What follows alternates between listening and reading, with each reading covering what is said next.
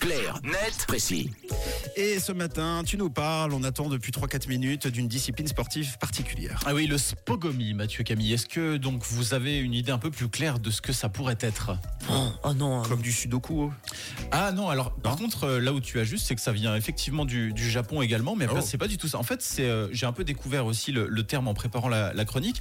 Le spogomi, c'est la rencontre assez improbable, il faut le dire, née au Japon en 2008 entre le sport et le ramassage de déchets. Et en japonais d'ailleurs, spogomi, c'est la contraction des mots sport et déchets. Ah. Et cette contraction a donc donné lieu à une discipline assez insolite, moderne, qui consiste à ramasser le plus de déchets possible en un minimum de temps et dans un périmètre défini. Et alors pourquoi je vous parle de ça?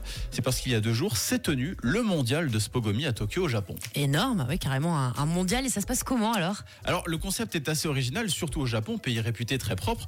En fait, les règles sont assez simples. Chaque pays participant est représenté par une équipe de trois candidats. Et le but, c'est de ramasser le plus de déchets en 45 minutes dans un périmètre défini, je le disais, de 5 km dans le centre-ville de Tokyo. Pour vous donner une idée, 5 km c'est à peu près la superficie de la commune de Puyi. Donc c'est quand même assez étendu Ah comme, euh, comme périmètre. Il y avait quand même pas mal de règles à respecter selon le 20 minutes qui euh, consacrait un article à ce sujet. Interdit de courir, interdit de piller les poubelles, donc se cantonner à ce qui est au sol, et interdit de suivre une autre équipe. Et donc à l'issue de ces 45 minutes, c'est la pesée finale.